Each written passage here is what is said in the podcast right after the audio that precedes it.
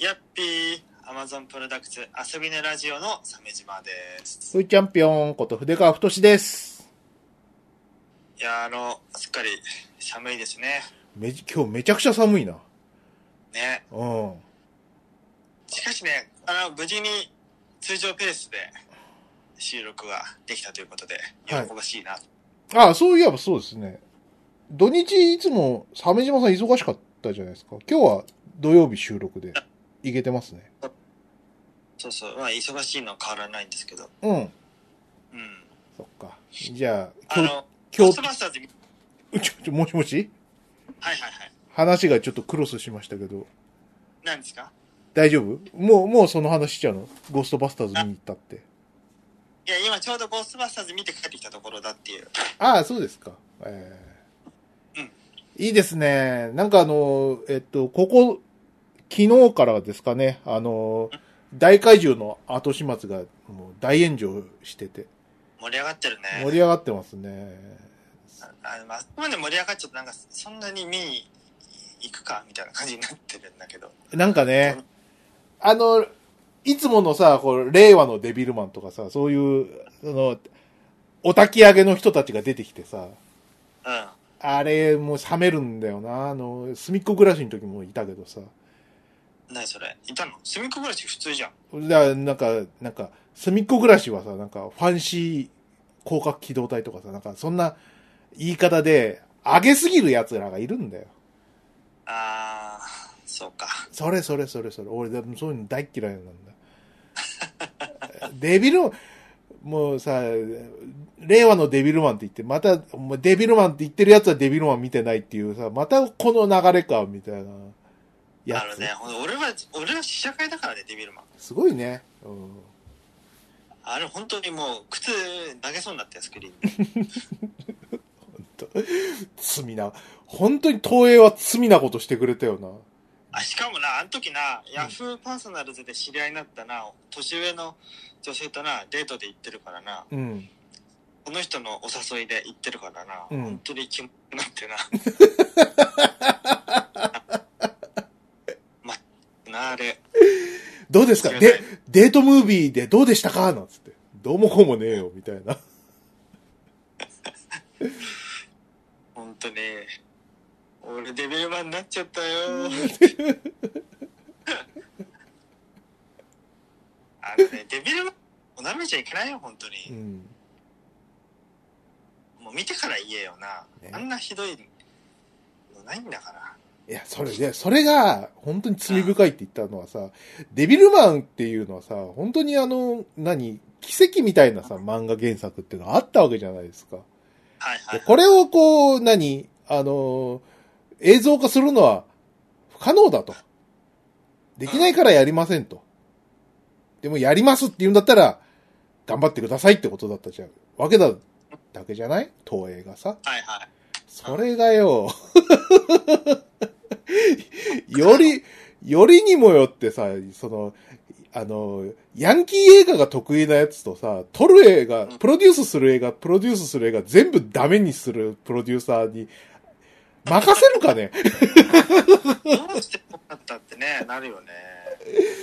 もうあの、プロデューサーはもう本当に何、あの、何？百発百外しのもう有名な人なんだよ。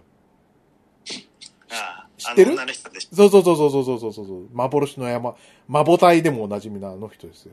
マボタイもやったの？マボタイもやってんだよ。だから。いるじゃん。あ、アマプロともかなかなり縁の深い、ええー。どうしたの？その人。そう、日本ラズベリー賞の受賞者の。ね、そんなもんないけどさ。うん。ねえ。日本ラズベリー賞、ね。な、ナス監督もさ、その、全く合ってないわけじゃない。わ、悪い監督とは言わないですよ。えーそういうのが得意じゃない人をアサインしてる時点でもう おかしいですから。えうん那須監督の過去作もなんか大概らしいけどねーまあね、うん。ビーバップの人よね、那須監督。ビーバうんああいうのが得意な人なわけですよ。そこにアサインする人じゃないわけですよ。まあでもアクション的なうん映像撮っし、うん。でもなんであそこまで悪くなるんだろねいや、だからそう、そういうさ、マッチングの悪さみたいなのが、この大怪獣の後始末では起こってるわけじゃないですか。う。うん。はそういう、ああいう長編取る人ではないわけでしょ？いはいはい。三上さん、監督は。ねえ。ね。ほんと、なんかそういうのとかね。やっぱ行く？そ怪獣う。うん。後始末。ああ、来週行くか？うん。いいそうね。まあ収録だな。そしたら。うん。うん。なんか、期待されてるのはそういう方向でしょ？多分。アマゾンプロダクツを聞いてる人たち。そうね。最近やってないし、やってないしね。プペル以来か。プペル以来だうね。ん。やっぱさ、プペルもさ、見てこそだよね。そう。うん。時間だから俺だって歌舞伎行ったよ。プペル歌舞伎。ね。そうね。うん。あ、でもさ、マンするから笑えないよ、あれ。あの、本当にさ、映画ってさ、あの、こう見て損したものはほとんどないんだよね。あそう。だプペルだって見てよかったしさ。多分、大怪獣の後始末もね、見てるときは苦痛だろうけど。あの、いろんな気づきを僕たちに与えてくれると思うんですよね。ダメな映画ならダメな映画ほど。うん。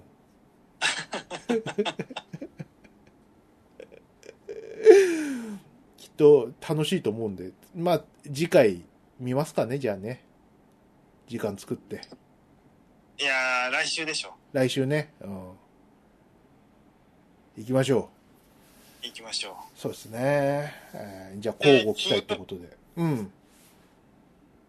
あの、国民の休日ですから。あ、そう。2月休み多いんだよな。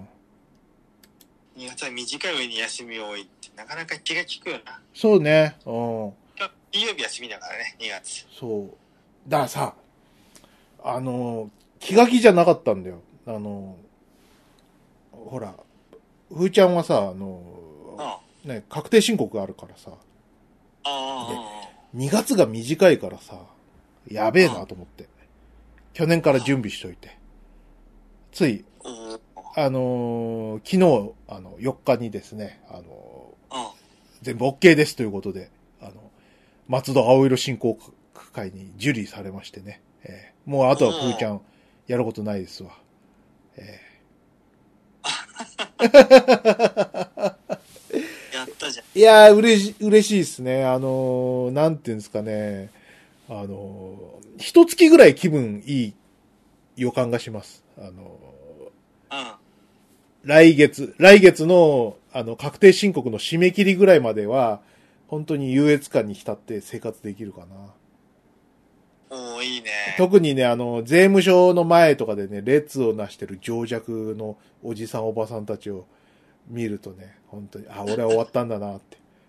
こう、安全圏からの優越ってやつですかね。その、あ多重債務者がこう、橋を渡ってるのを見てるブルジョアみたいな感じで、ー 上からだね。上からね、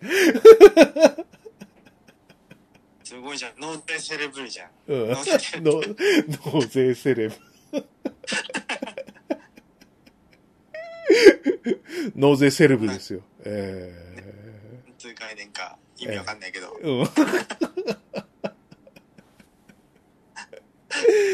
そう、でも、そ、そんぐらいさ、こう、何、こう、目の上のタンコブというかさ、しかもなんかね、ちょっと今忙しいんだよね。あのーいろん、なんか、ゲあのー何、仕事でさ、なんか、あのー何周年みたいなやつとか、いろんなものが被っててさ。通常業務と、あの、あ別なやつで、ね、うん。しかもなんか、あのーややこしいものがいっぱい入ってるやつでさ、それをやるためにね、ちょっと残業したりとかも発生しそうな勢いだったんで、ええ本当に、あの、定時帰りの筆川さんがですね、あの、本当に残業とか持ってのほかなんでね、あの、なんとかなってよかったですよ。あ大体その土日が、ここのとこ、この青色申告で潰れたりとかしてたんでね。あ。じゃあもう休めないね。ね。うーん。本当終わってよかった。だからね、今日ちょっとあの、奥さんとデデートしに行きまして。あ、いいね。どこ行ったの？横浜。また横浜か。うん。今日は横浜行って帰ってきたんだ。この前もなんか、ゴンドラみたいなの乗ってきたみたいな。そうそうそうそうそう。あの、奥さんが浜っ子だからさ、あの、浜の風に当たんないとダメ、あの、ダメになっちゃうから。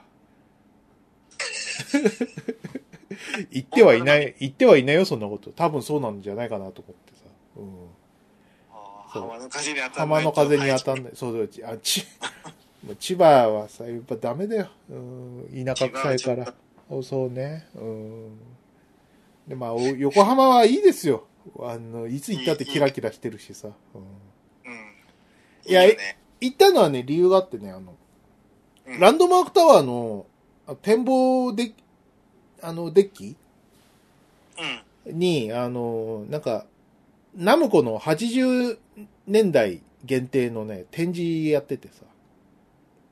あ、パックマンのゲーム博物館。そうそうそうそうそうそう。パックマンから、そうね、どこぐらいまでかな。あの、ドラゴンバスターとか、あのあーススプラッターハウスとか、80年代ぐらいのナムコのアーケードゲームをメインに展示があるっていうんでさ、あの、奥さんナムナムコも好きだから、うんうんうん。いや、ちょっと行きましょうかってことで行ってきてさ。はい。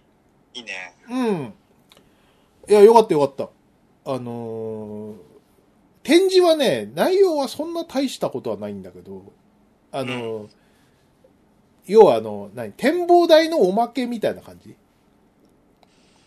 あ、はいはい。展望台のとこに何かしらくっついてくるわけね。くっついてきて、あのー何？あの、おまけで楽しんでくださいねぐらいのもんだから、あの、密度の濃い展示とかじゃ全然ないんだよ。うんうんうん。うんあ、まあ、あるよね、そういうのね。そう。だから、何？メインはなんか、あの、ナムコのあの、アーケードポスターの原画が見れたりとか、はいはいはい。そう。あと企画書とか、あの、使用書見れたりとか、そこがまあメインって感じかえ、ま、マジで？な。うん。乗ってんだ、今でも。の残ってる残ってる。あの、あの、企画書の方はね、あの、撮影禁止だったんで、あの、うんその場で見るしかないやつだからね、あの、マジで。当時のナムコ好きの人は、あの、行くといいですよ。えー、いいじゃん。あの、あれ、ドラゴンバスターの、あの、企画書が面白かったですね。えー、うん。あの、なんか、ほら、ドラゴンバスターってさ、あの、主人公の、あの、クロービスの剣の構え方がおかしいで有名じゃないですか。あの、肩がこう、前にせり出して、あうんの、剣をくるくる回転させるっていう、あ、そうそう、変だった、変だった。うん。あれが、あの、あれはいわゆるこう、レイヤーミスなんだよね。あれ？うん。要はあの、あ肩があの、前にせり上がってるのは、あの、うん後ろに来る腕が前に出てんだよ。うん。うん。で、なんでかっていうと、あの、企画書見たらわかるんだけど、あの、レイヤーの指定が書いてあるんだよ。その、クロービスの体に、こう、スプライトでこう、重ねる、その、順番みたいなのが書いてあるんだけど、これがね、あの、何？上から A, B, C, D, E って書けばいいのに、あの、うん。あいうえおかきとかって書いてあって、これがあの、あの、何？レイヤーの順番が、あの、強い順って書いてあって、わかりづらいって。なんだ、レイヤーの強い順って。わかりづらいよ、それは。わかりづらくて。で、あの、何？腕のレイヤーに来てるやつの、その、えっ、と、いだかきだかの、が反対になっちゃって、プログラムされたらしいんだよね、どうやらね。うん。はいはい。あの、今、ちょっと検索したけど、アーケード版だよね。うん。アーケード版の、あの、クロービス、すごい体くねらせてセクシーポーズみたいになっちゃってるよね。そうね。うん。め っちゃジョジョみたいになってるよ、体。そうそうそうそうそう。まあ多分、あの、企画書からして、多分そ、ここら辺にミスが出ちゃったんだろうなっていうのがわかるっていう。あのーアーケードアーカイブスで最近あの、ドラゴンバスター出たんだけど、うん。あのーハムスターのアーケードアーカイブはさ、あのーオプションが細かいで有名でさ、うんうん。あらゆるバグを再現して、あの、オプションでオンオフできるんだけど、あのドラゴンバスターについては、あの、何？制作者の方が、あの、うん本当は、クロービスは本当はこんな方じゃないんで、あの、オプションで直してくれっていう要望があったので、オプションで直しましたっていうバージョンがあるんで。優しい。優しいな。優しい。でも、あの、ね、肩の位置がまともになったクロービスはなんか普通すぎて面白くないんだよね。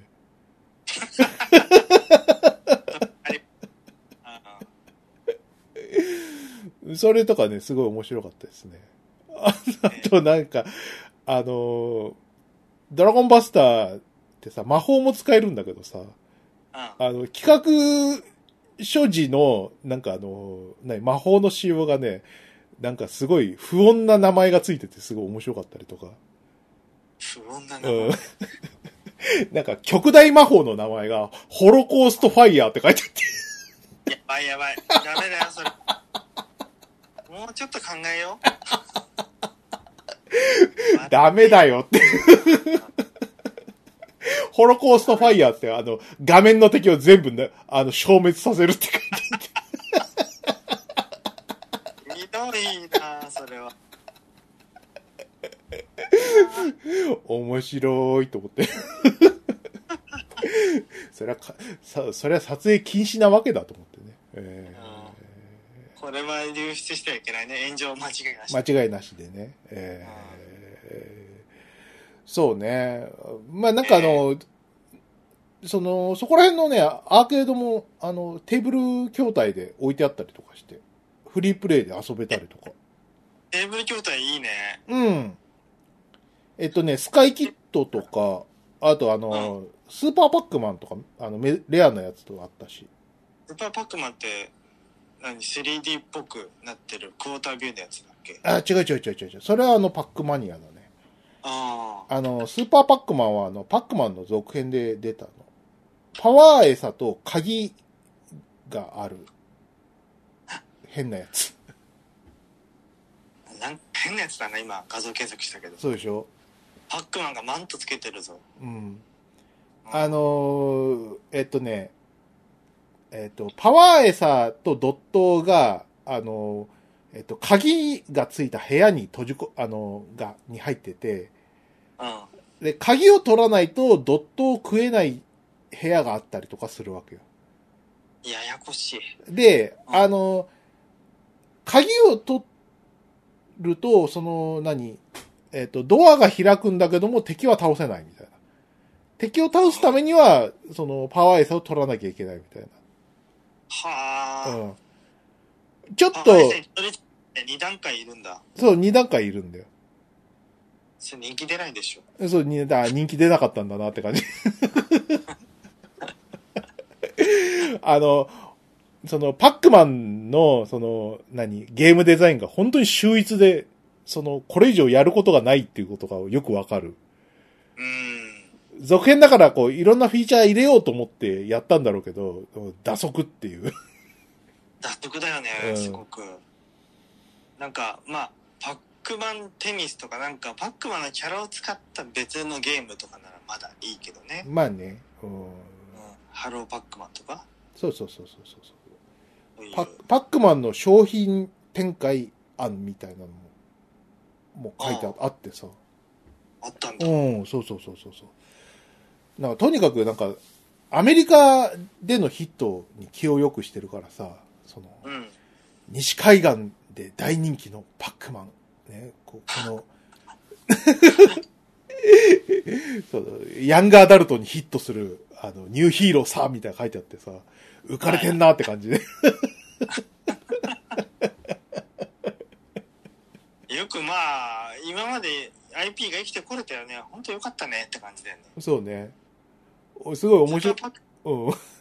乱発してたら今頃滅んでるじゃん。うん、そうそうそうそうそ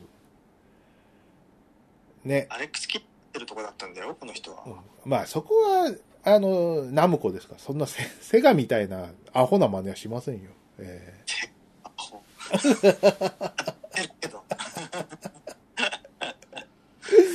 面白かったですね。あのーなんか企画書もね、あの、右下にね、あの、なんか責任者のハンコが置いてあるんだけどね、うんうん。あの、パックマンの岩屋さんうん。がさ、あの、最、最初のその責任者、担当のところにハンコが押してあるんだけどさ、こう、うん岩屋さんがどんどん偉くなっていくから、あの、うん。何並んで置いてある企画書を見ていくと、あ、この時期に課長になったんだとか、あ、この、この時期に係長になって、その次のゲームで課長になって、みたいな。で、最後部長になるとこまで見れるっていう。でも、ええ本当よしたな、パックマンで。そうですね。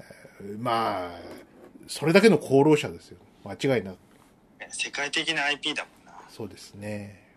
あまあそんなので楽しかったな。ちょっと今日寒くて、本当に。あー、なんか、だったな、今日。うーん、参っちゃって。あ頭痛くなるぐらい寒かったな。も今日外で1時間ぐらいいいなきゃいけない用事があってさ、うん。すげえ寒くて。うん。なんだ、1時間ぐらいいなきゃいけない用事って。あら、俺は自家用車がパレットっていう軽自動車で、うん。で、1年半ぐらい前に、ちょっと新、いずれ新車を買うべきだと思ってても、ね、11年経つし、はい。新車見に行って、今のパレットを買い取りしてもらったらいくらになるかっていうのを鈴木アリーナでね、鈴木のお店ではい。査定してもらったら9000円だったの。すごいね。9000、9000円なんですか？えうん、かつて9000円だったから、まあこんなね、もう古くなった車なんかね、無価値だから9000円にしかならないんだったら、まだ乗ろうと思ってえうん。乗ってた最近のさ、ラジオ CM でさ、あの、車託して車売りました、みたいな、う外人が喋ってる風のラジオ CM があるんだよ。はい。コングラチュレーション大正解とか言ってるやつ。なんか日本放送？かな？日本放送が多いかな。俺、うんラジオショーをよく聞くから、うん。はいナイツの。はいはい。で、それで、えーその CM がバカバカしくて好きなんだけど、うん。何日も何日もずっともう1年以上毎日聞いてるうちに、うん。こあの、ゴミみたいな価値しかない、この車も、うん。試しに車高しで査定してみようかなと思って、うん。先週の夜中に、登録してみたの。うん。登録し終わった1分後に電話が来て、うん。買い取り業者から、うん。びっくりした、なんか。ハッキングされたのかと思った。マジで？電話が来るの？電話が来る。メールじゃなくて？熱心な営業は電話が来る。すげえ。なんか、あ、その、それの他に、それから24時間の間に、あの、何件も電話とか留守電とか来て、うん。結局何が起きたかっていうと、今日の昼間は、えーと、買い取り業者4社が同時に俺の車を査定するっていう。うん。4社が同じ場所に来てうん査定して、え1社ごとに、えー、とボンネット開けてハンドル見てエンジンかけて、車の後ろ見てっていう全工程を見見るっていうのをやって1時間半ぐらいずっと外にいたんでそれで。それで、それで1時間半なんだ。4社も来てるから、まあそうか。そうでも同じ時間に来てもらってよかったよまだ。だってそれをさ変に気にしてさあの例えばオートバックスは1時でさねくカーセブンが12時とかにしてたらさうん4時間立ちっぱなしになっちゃうんだからさ、うん。うん。まとめて来てもらった方が良かったね。それでそれでよかった。で、もうそんなに見てもらったから、あの、ビッグモーターはもう持ってこいよって言われたから、断って。お間に合ってるって。うん。まあ、4社来るんで、ビッグモーターさん何？来て、え、来いってどういうこと？と思う感じになっちゃってて。来 いって何ですか？あんたが来るとこところでしょうな。強気になってる。で、結局どうなったの？結局、最も高く買い取りしてくれるとこで25万円だった。すごい。すごいね。9000円がに25万。9000が25わお。万。まあ、そのなんかすごく時期によって、週単位で値段は上下するって言って、言われてるんだけどね。うん。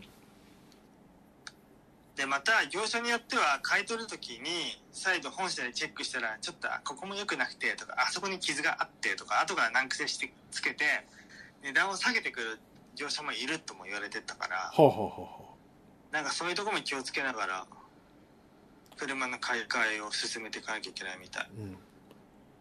すごいね。俺は、そう、鈴木の、あの、パレットっていうのに乗ってて、うん。で、それの、もうほぼお同じシリーズの鈴木のスペーシアを買おうと思ってるのはあんまり悩みたくないしね。うん。でもそれを新車で買おうと思ったら、なんか今半導体が不足してるから2、3ヶ月待ちますよって言われて。あれ、鮫島さん、あの、なんか、ああれに、出なよ？あの、アディーレみたいなさ、やつ。あるじゃん。あの、あ何諦めてたんですけども、あの、勇気を出して電話してみたんです。そしたら、9000円と言われてた。あの、僕の愛車が25万で売れたんです。あなたも試してみてください。車高しよう みたいなやつやれるじゃん。やれる、うん。もうコングラチュレーション大正解。はい。やっぱでも、なんか CM の刷り込みってすごいね。そんなうさんくさいやつでも、もうなんかずっと聞いてると電話しようって思っちゃうんだな。もうしちゃったし、うん。うん。で幸いだったのが今んとこ見積もりだけだけど少なくともディーラーの買い取り価格の25倍だったっていうことだよねそうだね。うん。うんすごいよねあと一回ツイッターで「コングラチュレーション大正解」っていたずらにつぶやいたことがあったんだけどうん。そしたらあの爆笑問題カーボーイの人妻枠かなんかっていうコーナーでもうスケベな投稿ばっかりしてた潮吹きんちゃんっていうペンネームの人がうん。言うねうん。ねいるんだけどその人だけがいいねしてくれる 潮吹きんちゃん有名人じゃ潮付近ちゃん。そうそうそう潮吹きんちゃんコングレチュレーション大正解に反応してくれてなんかすげえそれ、検索したんだ、潮付近ちゃんは。わかん潮吹きんちゃんとは相互フォローしてるからあ、それでか。なるほどタイ。ムラインでなるほどね。あ、もしもし？はいはいはい。あ、聞こえます、聞こえます。ええ1時間半ほど外でいてせ寒かったですねそうね。いやー、本当に。いや早く車買い替えしたいわ。いいね。なんかうん。あのー鈴木のあのーその次のパレットじゃなくてスペーシアはなんかすげえ進歩してて調べたんだけどうん。ヘッドアップディスプレイつくんだよ。意味わかんなくない？軽自動車だよ。ヘッドアップディスプレイ？うえ、ん。だなんからなんあとなんぐフロントガラスにうん。投影され、今何キロ出してますとかが。え、マジで？そん、そんななの？スススペーシア？そうそう見たもん俺。映ってた。すげえ。うん。でしかもね F1 の車みたいにハンドルのこの裏にさこううん。パドルシフトって言ってんの、へえ。疑似疑似マニュアルみたいな可変速ができるんだって。うん。意味はないんだよオートマだからうん。あ、本当だ。遊びで入れてるみたいでそういうヘッドアップディスプレイついてる。うんしパパドルシフトっていうのもあってこうガバチャガチャってほらゲームのさプレステのハンドルコントローラーみたいなのあんじゃんうん。あついてんじゃんうん。ギアを変えるやつ4速から5速にするみたいな時にうん。右パドルを押せっていうのはついてる軽自動車にへえ。行かれてんなと思ってもうこれにしようと思って行かれてんな、だって。だってそれがついてるのとついてないとのとででの価格差がそんなに劇的に変化しないのよ。じゃあつけた方が。ってことね。そうそうそう。4WD にすると、ちょっとか結構高くなるんだけど、うんターボ車だとそこまで劇的な変化はないから、やるしかないと。そっか。車高しも高く買い取ってくれるしうね。ん。ね。うんこれ、そかっこよくしたことによって、あの、次女にモテるかもしれないしね。そうだよね。次女に。かっこいいって。うんもう長女無視するだろう。さすがに。え何何長女はさすがに無視するだろうんうん。ツイステの曲聴くので忙しいかう。ら。忙しい。ああ、成長しちゃったな。うん。もう、まさにガーディアンズ・オブ・ザ・ギャラクシーボリューム2の時のグルートみたいになって、うーん。ティーネイジャーになった時のグルートみたいになってる。ああ。もうふ、ーちゃん、ふーちゃんが来ても遊んでくれないだろう。もう、残念だ。なんか、曖昧な挨拶だけしてずっとスマホ見てると。うんあ、はい。ふーちゃんって来た？あの子はもういないわけだ。あら、あら、あら。これが、うん。これが結構すすげえストレスで、うん。こう、時々一人で車運転してる時とかに、うん。幼少期の娘のことを思い出して、うん。もう泣きそうになる。泣きそうにもう、もうあの子には会えないんだな。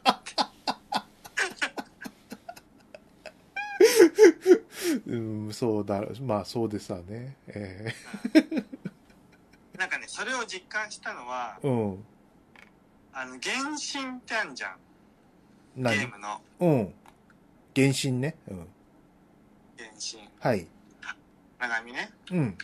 それの中で赤い服着た女の子が出てくるのよ。うん。爆弾を扱うキャラクターだったな。なんだっけ名前。その子の、あの、あ、クレイっていうキャラクタうん。ーの、こう、紹介ビデオがあって、そういうちびよ、女の子がすごく、こう、あの、明るく天真爛漫に描かれていて、で、最後のシーンでその女の子が、すごく遠くに行ってしまう、夕日の向こうに行ってしまうところで終わるのね。うん。でなんかあの自分のもう見れなくなったこう子供時代の娘とこうすごく重なってしまってうん。見るとすっごく辛くなるのそれ でちょっと仕事の資料で何回も何回も見なきゃいけない場面があってねはいはいはいはい。で見てるうちにあれなんか自分の娘とちょっと重なるなと思ってうん。なんて見てるうちにさどんどんどんどんそのこう最後にクレイが遠くに行ってしまう映像を見てうん。もう途中にもう号泣しそうになって もういないんだそもそも法的にも娘じゃないしねうん、そう、元娘ですからね。えああー、泣いていたと。鮫島さん。鮫島さんといえばデリカシーないでおなじみの鮫島さんがそんなメソメソしてたんですか？そうもう会えない会えない。メソメソ。いなくなるエブリシングマストパスだなあーもう暗い、暗い鮫島だと。そう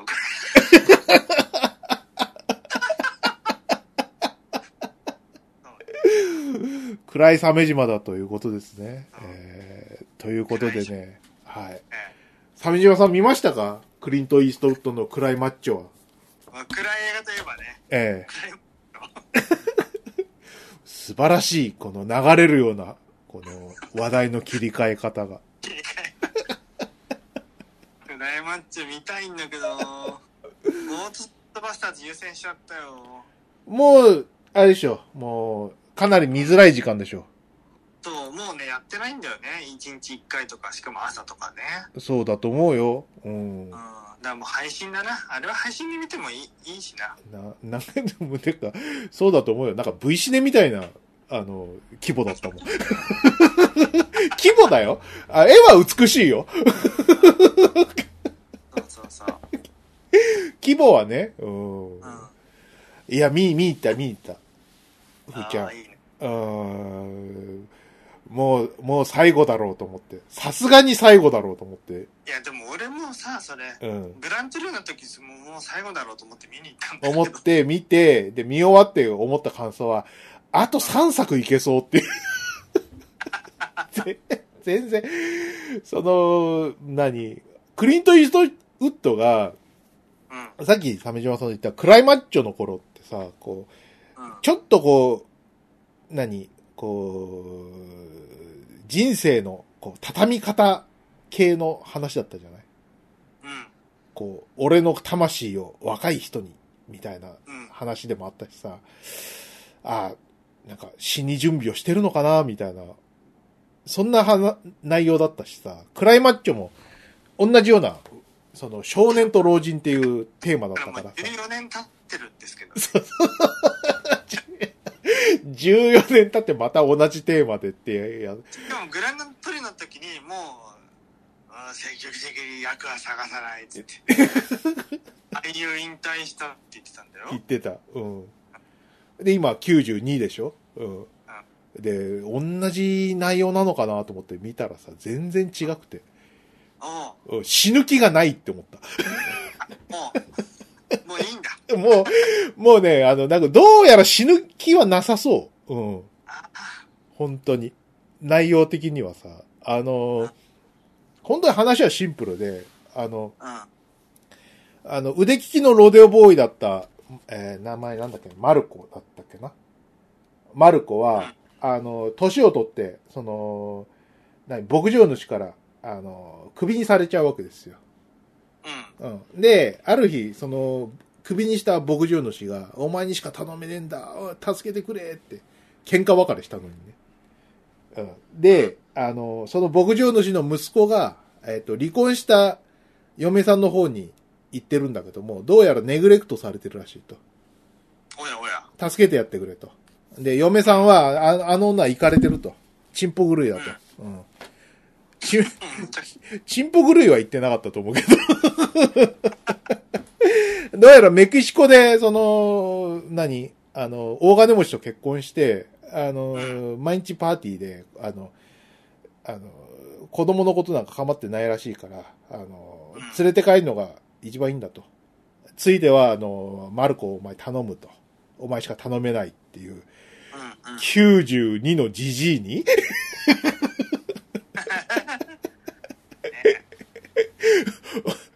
で、あの、喧嘩別れしたマルコにとって、その、牧場主は、一応命の恩人なんだよ。クソみてえな、なんか、あの、しみったれたやつなんだけど、あの、何？の、妻子を亡くしてから、こう、ボロボロになってたマルコを助けた恩人でもあるんだよな。はいはいはい。うん。だからまあ、その恩があるから、お、助けてやる、やるわって。よぼよぼーって、立ち上がって。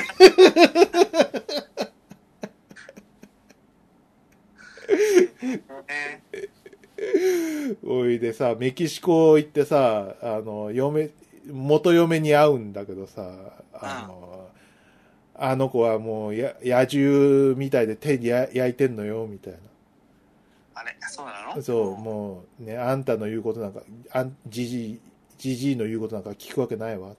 無駄よって。それよりも、どういっぱい付き合ってよ。うふーん。この女行かれてるって。じじい口説いてる。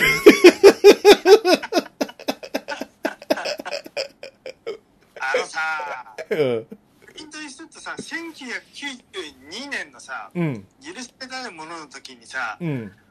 女に相手にされねえからっつって山田康夫の声で言ってたんだけどうんな。忘れちゃったのかなもう30年も前だよ。うん。で、なんかベッドにポンポンってしながらさ、誘ってんだよね。うん。おやおや。もうあの、俺は仕事があるからって、ぷいって言ってさ、で、よ、元嫁はさ、こう、プライドを痛く傷つけられて、あの家で雇ってる用心棒に、あいつを尾行しろっつって、尾行させてさ。で、あの途中で娼婦にさ、あの、遊ばないなんて言われて、90歳のじじいを。全部おもろいな。だからさ、全部面白いんだよ。お女に誘われてるクリント・イーストウッドも、娼婦がどうって言われてるクリント・イーストウッドも面白くて、立たないだろうって。いや、でも、クリントなら、立ちそうって、そう、でも、立ちそうっていう気がしたんで、すごいなって思って。うん。クリントのマグナムはまだまだ。まだまだ健在よ、みたいな感じでさ。なんか、そんな感じ。で、あ息子と会ってさ、で、なんか、刀剣、あ、えー、シャモで生計立ててんだよね。親のとこ出てさ。で、うん。あのー何、牧場主、お前のだ、親父は元、牧場主だから、あのー馬とか乗り放題だぜ、つって。マジで？って。で、ほいほいついてってさ。んで、あのー何、尾行してた、その、うん。なんか、用心棒みたいなやつとの、その、逃走劇が始まるみたいな話なんだけど、はい。別に、はいまあそっから先の話はないんだよ。うん。え、そっからがなんか盛り上がるとこじゃねえの？いや、特にはないです。その、なんか、あのー、用心棒もそんなに強くないんで。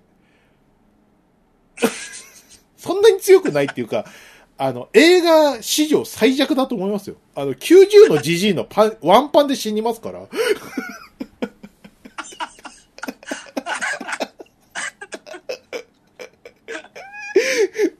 クリントパンチうわー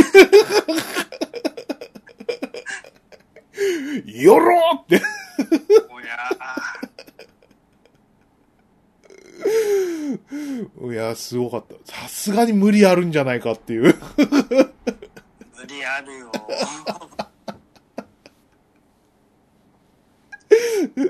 この後、その、カーチェイスみたいなので、あの、やるんですけどね。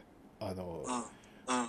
クリントおじいちゃんの見事な左カーブでね、あの、うん。その用心棒は崖に落ちるっていうね。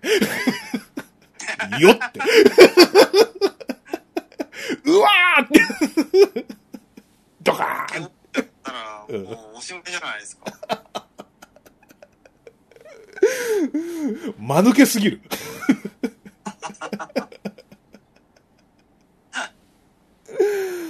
そう。な、結局、その、なんか、途中で立ち寄った、その、メキシコの、とある、その、何？カフェで、あの、なんか、あの、お世話になるんだけど、そこのね、未亡人といい仲なるんですよ。クリント・イーストウッドえが。、クリントイーストウッドが？うん。で、まあ、いい仲なって、あの、同じような境遇なのね、なんつってさ、あの、うん。接近していくんだけど、あの、牧場主の方がさ、い、いつになったら来んだよって言うんだよ。その、なんでそんな急いでんだってあの、どうやら息子の相続権で、なんか、あの、元嫁と争ってる、その、権利の裁判が、その、有利になると。神経を持つことで。うん。で、そういうことで、あの、何、あの息子が必要なんだ、つって。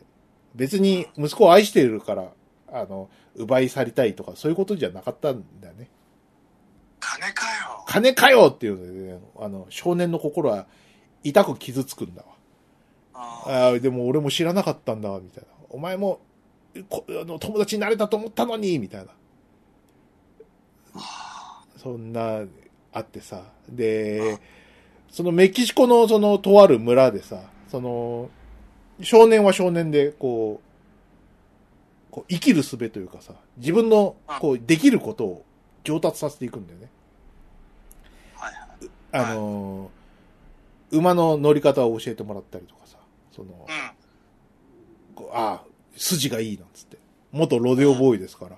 えあえね、で、なんかね、クリント・イーストウッドのマルコはね、なんうんか、その、ロデ腕のいいロデオボーイだからっていう理由で、あの、動物の、何、調子も見れるみたいな。なんか、獣医みたいなこともしだして。おなんかうちのうさちゃんが、あの、調子悪いんだけど、みたいな。うん、あ、これは飯を食べさせなさい、みたいな。大丈夫 な、え、そういうもんなのかな？みたい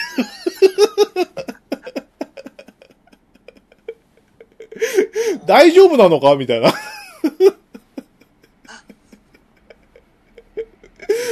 あらゆる動物がクリント・イーストウッドに見てもらいたいみたいな感じで。みうちの子見てくれみたいな感じで。まあ、くあの、その、マルコもマルコで、そういう、なんか、居場所を見つけるみたいなさ。えあ、なるほどね。まあ、そういうところで、その、少年は生きる力を、ね、その、馬に乗る技術を身につけ、ね、あの、マルコはマルコで、こう、えーいい感じの未亡人と、あ食を手に入れて、でその、何そういう、こう、身勝手な親のね、あの、い、あの、に左右されずに生きていくみたいな感じになるのかなと思ってさ、そういう話なんだと思って見てたんだわ。うん。で、さ、あの、国境の付近近づいてさ、でうん、親父がいるんだわ。親父がいて、で、着いたぞって。じゃあ、じゃあ行ってらっしゃいっつって。行ってきますっつって。親父の元帰って行っちゃって。あったり。あっさり。まあなんか嫌なことあったら、あの、あの子、あそこの村来いよっつって。俺あそこにいるからさ、なんつって。わかったーなんつって。カンですよ。すごいびっく、すごいびっくりした。あの、俺が想像してた、あの、オチじゃない方向にギューってカーブしてったから、びっくりしましたよ。やっぱり惜しい別れとかじゃないんだ。じゃなくて、しかも、あの、あ、親父のとこには帰んだっていうのと、うんあと、あの、ラスト未亡人のとこで、あの、しっぽりや、あの、新しい生活が始まるクリント・イーストも面白かったし、いいなぁ。ニボと。しっぽりな。しっぽり。うん。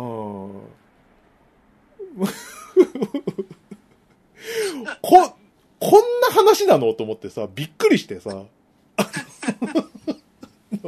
パンフ、パンフレット読んだんだよ。うん。もともと原作付きなんだよね、これ。原作あんだね、これね。あ、そうそうそうらしいよ。うん。で、なんか、えーっと、な、何年前って言ってたかな？よ、1988年。88年。40年前うん。に、なんか、あの、打診があったんだけど、うん。えーっと、ちょっと俺だと若いから、別の役者さんで考えてたんだけど、それを頓挫して、うん。で、あ、そういえば、あの40年前に頓挫したやつ、今だったらちょうどいいんじゃないかって。ちょうど良くないよっていう。全然、全然ちょうど良くないよ。お前、年取りすぎだってって。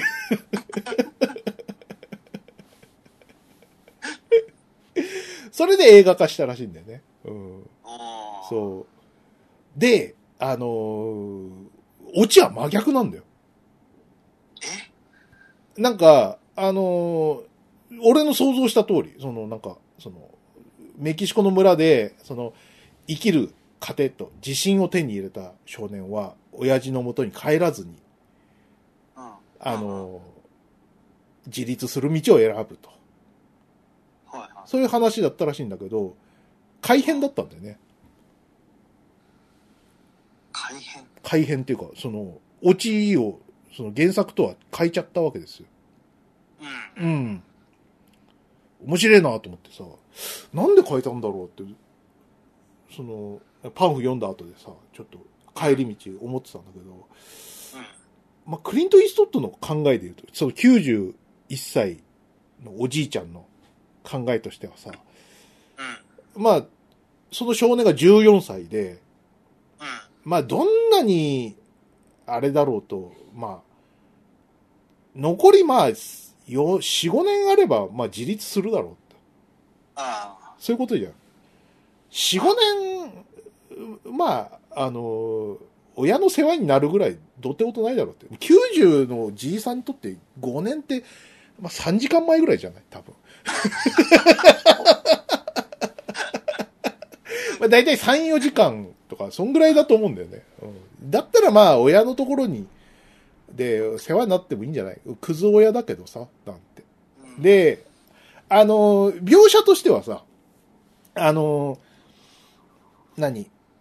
別れた嫁は、まあもう、ネグレと、ネグレクトしてるから、もう論外なん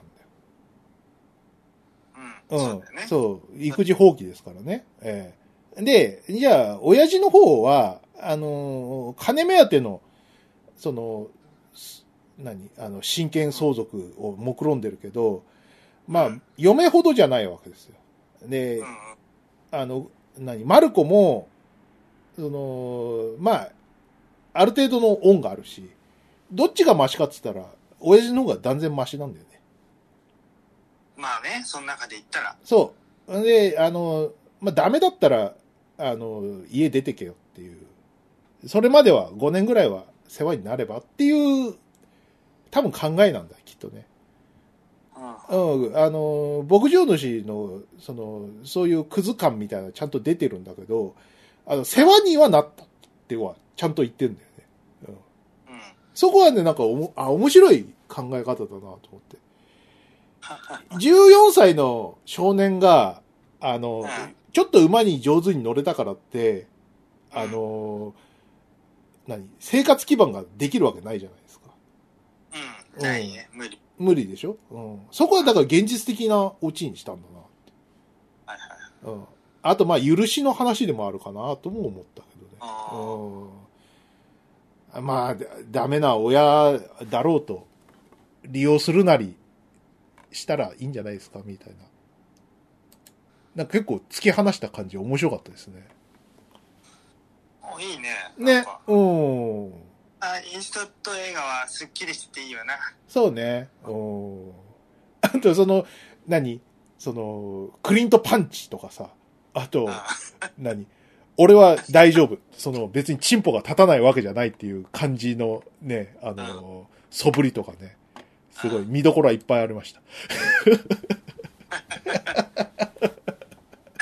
やー。本当ここ、ね、うん。10年のインストットは見やすいね。そうね。うんあ。面白かったよ。うんということで、多分、多分、ふーちゃんの予想ですけど、あと3本いけそうですね。この早撮りで行くんなら。うん。うん。行くじゃん、もう次も決まってるでしょ。決まってると思う。ある意味一番今自由に映画撮れる人なんじゃないの？その、そうだよね。スポンサーの意向とか無視、ないでしょもう、その、クリントセ、だって、うん。どんだけ受賞してると思ってんの、アカデミーとか。クリントスポンサーからの要望あったら、お前はアホかって話で。ねうん。ちょっと待って、アカデミーはね、まずね、92年に許されざるもの、うん。ね、うん。受賞。作品賞、監督賞、主演男優賞だからね。うん。で主演男優賞ノミネートだけど、うんこれ一人ですごくね？すごいね。で、その後ミスティックリバーでノミネート。うん。うん。で、ミリオンダラーベイビーね。はい。ボクシうん。女の子であげるやつ。うん。これも作品賞、監督賞、主演男優賞、受賞、受賞ノミネート。やべえよ。そうね。この時点でレジェンドなんだよ。うん。すごくない？すごいね。うんだからもう、いいんだ、そういう、なんか、三幕構成とかいいんだ、みたいな。そうだよ。ドラゴンボール取り、取ろうとか言い出したっても誰も止められないか止ら。め あの、この、鳥山明先生の、あの、ドラゴンボールですか？マジで？いや、あの、前、前作のドクタースランプに、わし出てるよな。って。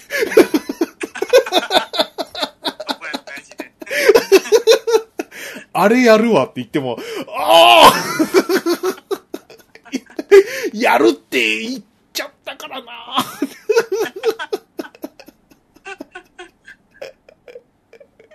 いやそういうことが起きたってもう誰も止めらん止めらんない、止止めらんないっていうか、どうしたらいいかみたいな。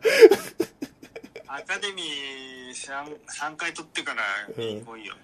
そうね。うんあれ、わしはあれをやりたいっつって。ドクタースランプのあいつをやりたいっていう。で、アカデミー取るからね、その後。そうね。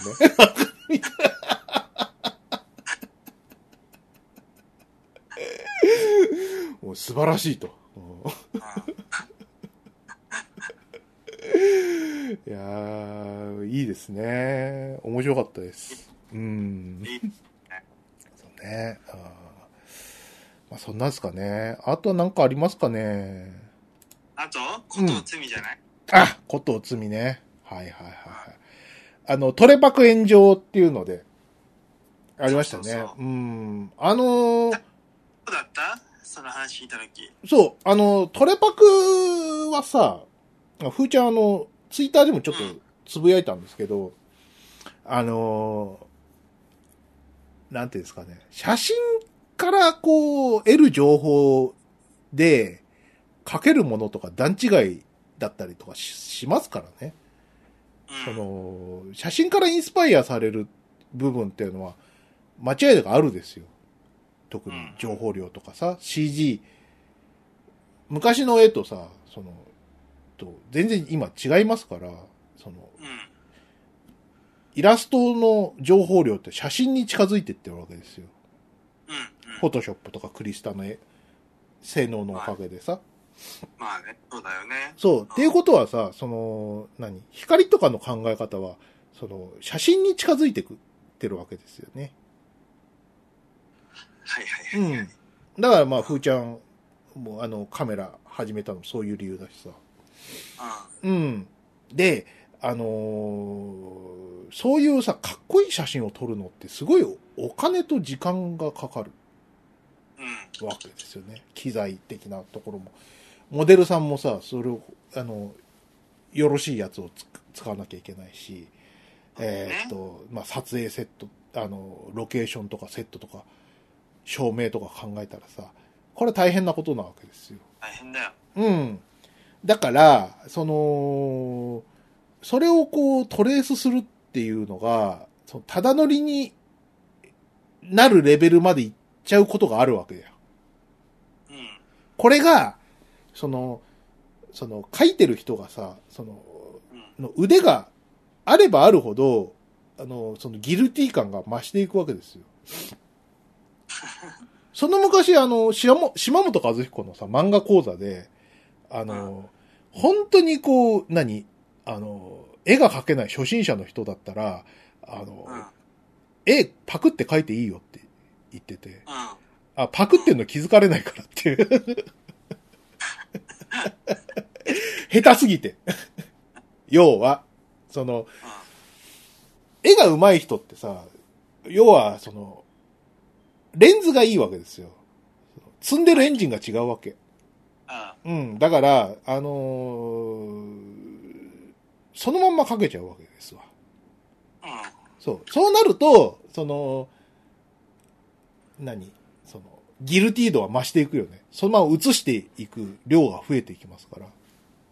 うん。うん。っていうのがあるからさ、難しいとこだな。それこそ何今までずっと活躍してるさ、その、漫画家さんとかイラストレーターでもさ、その、写真で、こう、上手くな、写真を見て、こう、インスパイア、え、あの、何？インスピレーションを受けたりとか、そういう人いっぱいいるしさ。うん。ね、それこそ、有名なとこだけど、スラムダンクとか、ね、あの、写真のトレパクどころじゃないわけですよ。ああ、バスケ雑誌のね。バスケ雑誌のね。そうそうそうそうそう。でも、それに対して、まあ、何？それがあったからつまん、あの、面白くなったなんて言ってる人はいないわけじゃないですか。あれはもう、その、試合運びとか、ね、見事な、うん。その、構成があったからこそでしょ？うん。それだけじゃないからね。漫画だしね、それに。そうそうそうそうそうそうそう。ね。だから、それをこう線引きなんかできないよなっていう、さ、シリアスなことをずーっと考えてたんだけど、あの、ことつみさんは、あの、おっさんなんですね。え違うよ古藤つみさんは20代の女性ではい。なんかあれでしょ有名な女ミュージシャンのジャケットの絵とか描いてはい。イケてるイラストレーターでしょ？あ76年生まれの男って言ったら、ふーちゃんよりも1個上ですからね。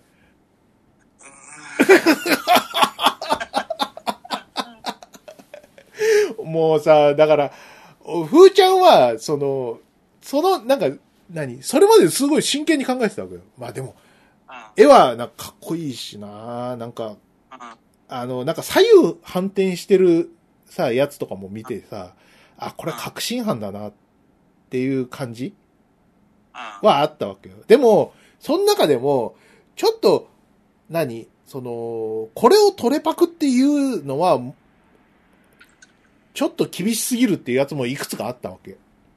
トレパクって言っても差し支えないやつもあった。確かに。っていうところを考えて、あのー、みそぎが済んだら、その、許してやるみたいな、その、あれは欲しいよなって。これで完全に潰すとかちょっとないよなとか思ってたんだけど、44のおじさんですよ。ねはい。ということで、もうふーちゃんは考えるのをやめてしまいました。でも44のおっさんも若い女でもうん。うん同じ命じゃないですかそうなんだ。生きてるんだよ、おじさんだって。ミミズだって、オケラだって、おじさんだって。ハゲだって。俺一生懸命写真をトレースしてねポッチャマのイラスト描いたりしてるんだよはい。ね。ねお20代の女性にしては、あの、好きな漫画のチョイスが古すぎるとか、いろいろこう、ボロが出てましたけど。ことつみさんはあれだよちゃんと女の姿で、はい。ねビレバンのインタビューとか出てんだからねええ 出たからね。44のおっさんだけどはい。ね普段はねなんか花屋さんかなんかやってるんでしょ？そうらしいですね。ええでね。でも家族もいるのにねうん。似顔絵は女の子しか描きませんってうんね、。はい。似顔絵描きたいから学生証送ってねっていうのをやったりしてね本当にいい、いいですね。えいいよねそれってえうん。女の人がまあ女の子同士でこうやるんでねみたいな、はちょっとこの人ちょっとこうキモいというかなんかトラブルとか起こるんでうん。ちょっとそこはみたいなはい。だったってわかるんですよはい。でも 76年生まれのトレトレパクおじさんなんでしょ？そうですね。単に気気持ち悪いおじさんだったんですね。えキモい ね銭湯に銭湯に絵を描く見た目のいいねちょっとイラストを舐めた女とは違うんだぞとえうん。銭湯絵とは違うぞっていうことだよね悪い意味ではい。そうね。いやー。参りましたね。本当に。でもなんかいちょっとかわいそうだったな古藤つみさんがうん。トレパっているあの写真家の女の子じゃない？はい。ぐるりさんだっけ？うん。あれちょっとなあれねえよなと思うよねうんまあ、そうね。うん。お風呂場を演出して写真を撮ったやつをはいトレパクされて、うん。あまあこれはイラスト化してこうファンアートなのかなって写真家の人がね言ったらいや違うんでみたいなうん。あのメールのやり取りとかもあのリップとかも削除してください困りますとかあそう、そうですね。えなかなかいいですよね、うん夜遊びいいビジュアルされてる方は。うん。まあ、そうですね。うん。イさんは、あの、アイコンもさ、なんかトレースなんだよね。なんかね、うん。うん。でもやっぱあれだね、こういうちょっとずるして、っておずるしてとこう思われちゃうようなことで、うん。なんか、本当に利益を得た人にな、得て、得てしまうのは良くないんだろうな。こうん。なんか、その、こまで。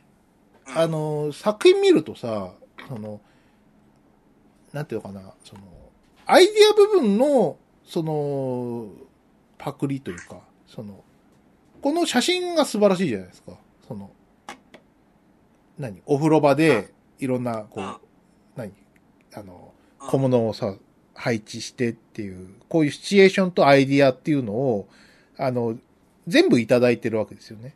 で、その構成力とかは素晴らしいんですよ。色彩感覚とか。うんそう。で、あの、やっぱりそこは、あれだよね、その、構図とアイディアみたいなところはさ、その、うん何、創作物の肝だったりするからさ、やはりちょっと言い逃れはできないかなという気はしますね。えだってイラスト集の名前が赤番なんだよ。ーうん、ビートルズの好きなおじさんだよね。そうだね。じゃあ将来これ青版も出すな、これは。そうね。トレパク、うーん、構図もさ、あるといえばあるものだしさ。難しいなっていうね、こう写真もさ、なんか、あの、大変なんだよ、こんな見た目のいい人をさ、雇ってさ、あ、お風呂場の写真？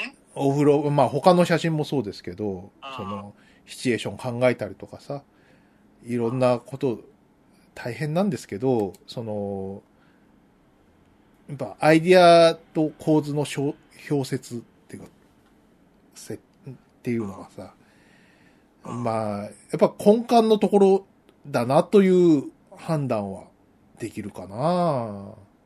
その、なんか影響されたっていうよりかはね。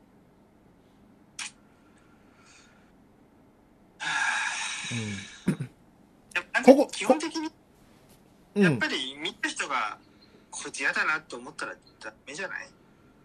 うん。まあね、そうなるとは思いますよ。うん。うん。ほとんど、やばいね。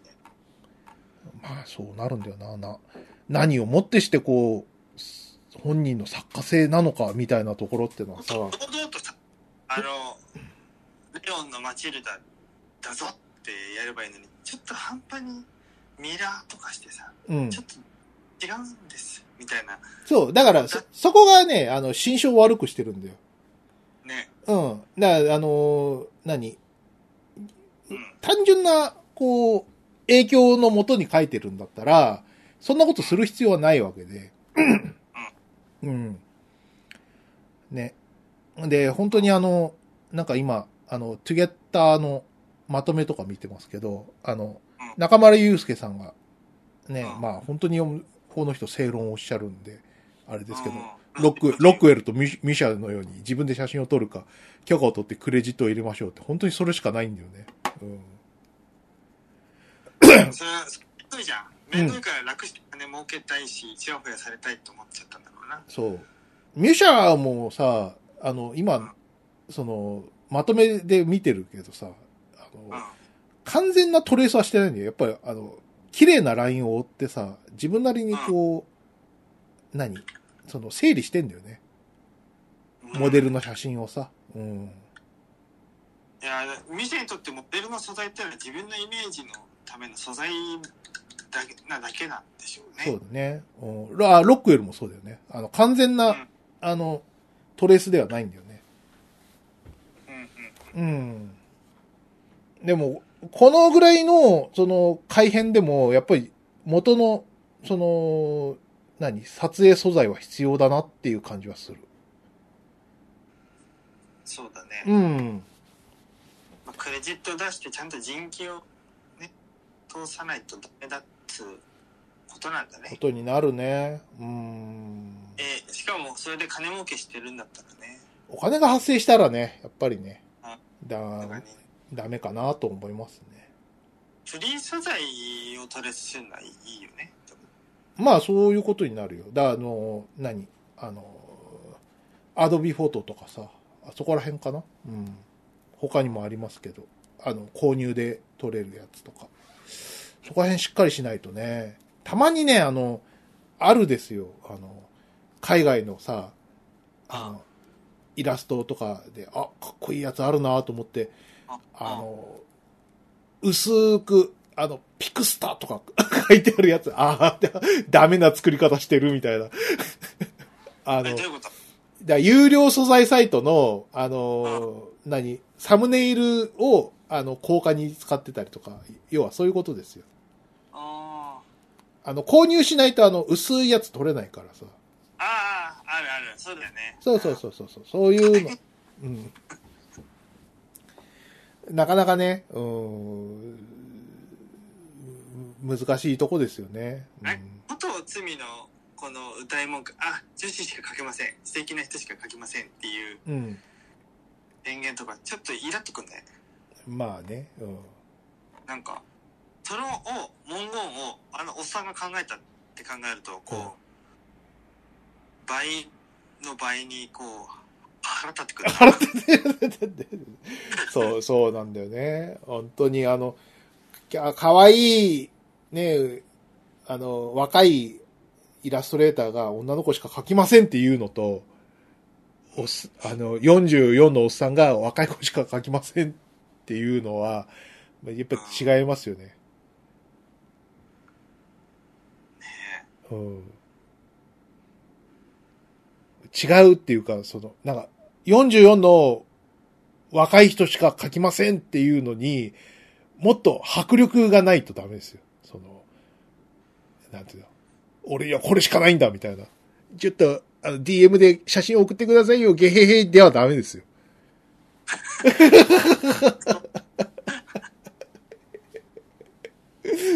引くような性癖を見せてくれないと許してくれないですよ。44のおじさんが若い人しか書きませんって言うんだったら。ああ、うん。ねえ。ねそうですね。いやいややっぱり、おっさん人権ないからね。あんま下手なことすると、本当に、ー。うん。引き済みになるまで、叩かれますよ。そうね。多分もう、ことつみさんの本業にも影響出てんじゃない？これ。うん、うん、そうね。なんか、出てるんじゃないかな。わかんないですけど。めんどくさい人が突撃してそうで、ちょっとそこは心配だよね。そうね。うんうん。なんかさあの、これが許される、許、許されざるもの。許されざるものじゃないよ。その、ことをつみ、つみさんが、その、どうやったら許されたのかみたいなのを考えると、うプライベート完全沈黙しかないでしょ。ん。ね。余計なこと一切言わないで、絵を提出するだけの、っうん。ていうことをやんないと、バレた時のダメージとかいろんなものを考えたら、リスクがでかすぎる。でかすぎじゃん？うん。そのもう、リアルバビ肉としてさ。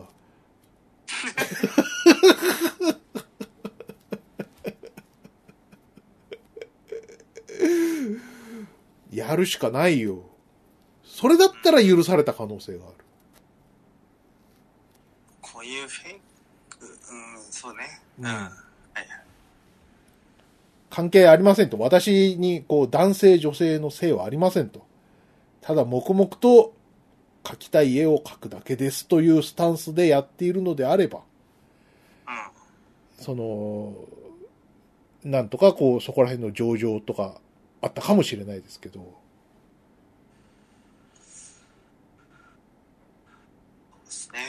ね。ね。う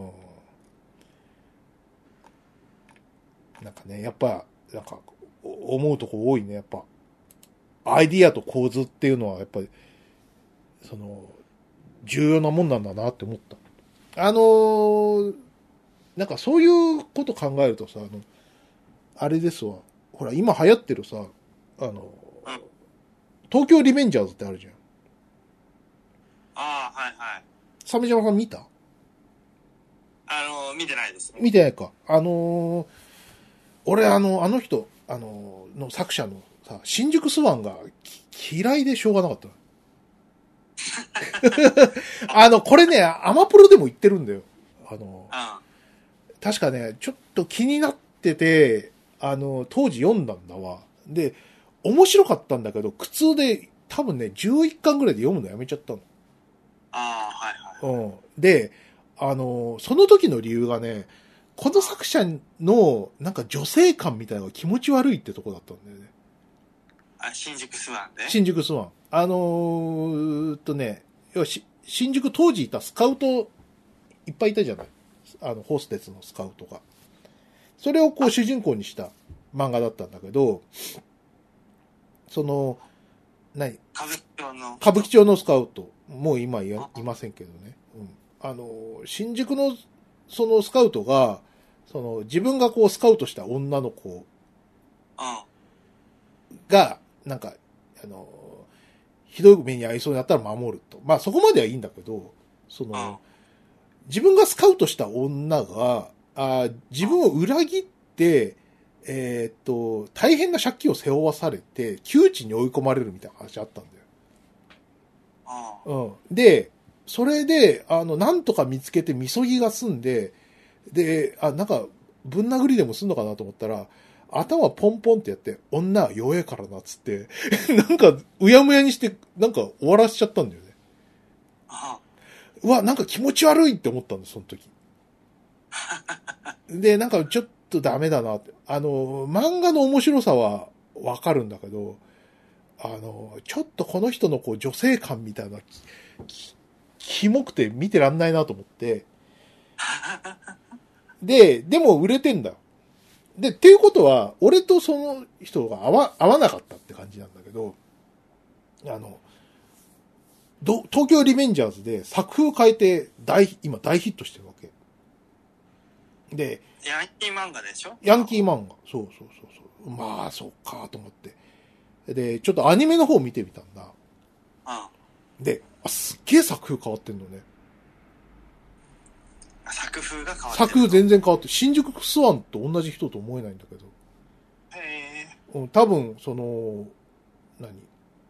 売れる絵柄とか、その、売れる話みたいなの多分、あの作者の人が、こう、研究し尽くしたんだと思うんだけど、あ、で、んあの、抜群に面白いんだわ。はいはいはい。うん。だけど、やっぱりそこのなんか、女性感みたいなちゃんと残ってんだよね。キモさが。キモさが残ってるんだけど、でも、あのーもうそこはもう嫌じゃないっていうか、もう、あ、この人はこういう人なんだっていう。つまりさ、なんか、作者の人の大衆っていうか、うん。そういう個性って言われてるやつって大衆に近いんだなって思った。うん。どうしても、ダメだ、あの、ラテン系の人の、なんか、あの、胸毛から出るフェロモンがどうしてもダメだみたいなやつあるじゃない。あれと一緒でさ、うん。うん。あの、この匂い嫌なんだけど、あ、かっこいいな、みたいな。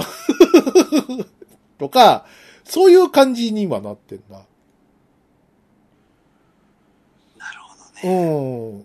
だからさ、話を元に戻しますよ。古藤つみさんの、そのうん。、罪がね、ギャグみたいで嫌ですね。あの、っ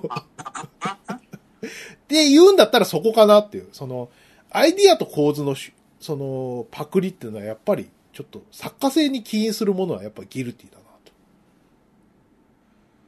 と。うん。うん。作家性、個性のところじゃないですか。一番で、自分で出さなきゃいけない部分を、その他人のものから持ってくるっていうのは、ダメなんだろうなっていうのが、ちょっと今、こう確定した、こう、評価かな。うん。写真をそのまま模倣するとか、それこそ、その、スラムダンクでも、その、荒木博彦だ、やってるけど、荒木博彦らしさであったりとか、えっ、と、井上武彦らしさっていうのは、1ミリもブレてないわけじゃないですか。うん。そこがやっぱ違うんだろうね、やっぱりね。うんなんか違うよね、やっぱりね。ちょっと説明しづらいけど、うん。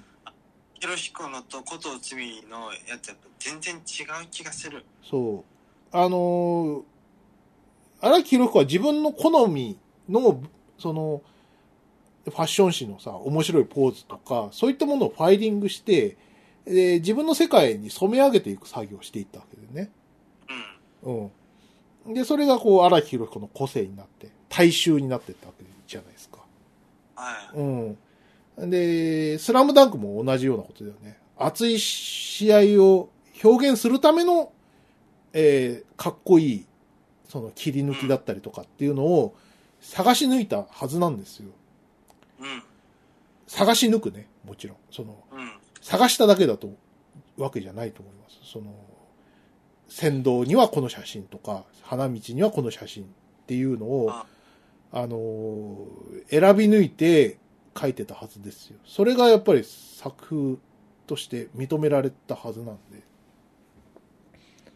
スラムダンクは名作として未だに許されてるわけでね。うん。ただありましたか、書きました、かっこよくなりました、では許されない何かがあるんだろうね、きっとね。うん。うん。一貫性かなまあそういう話もあるかな。うん。ことつみさんは、う、あの、うまいと思いますよ。だけど、そこがなかったっていうことなのかもしれない。うん。うん。あと、なんか全体的にムカつくじゃん。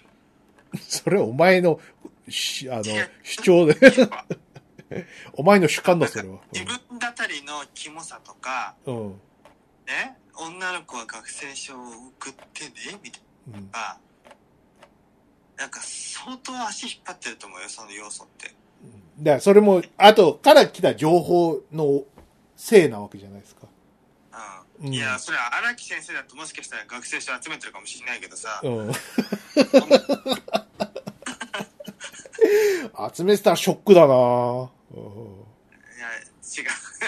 女の手首集めてる方が、あ、あ、自分のこと書いてたんだ、ほっとした、みたいになるけど。よかった、でも罪は償ってくださいって。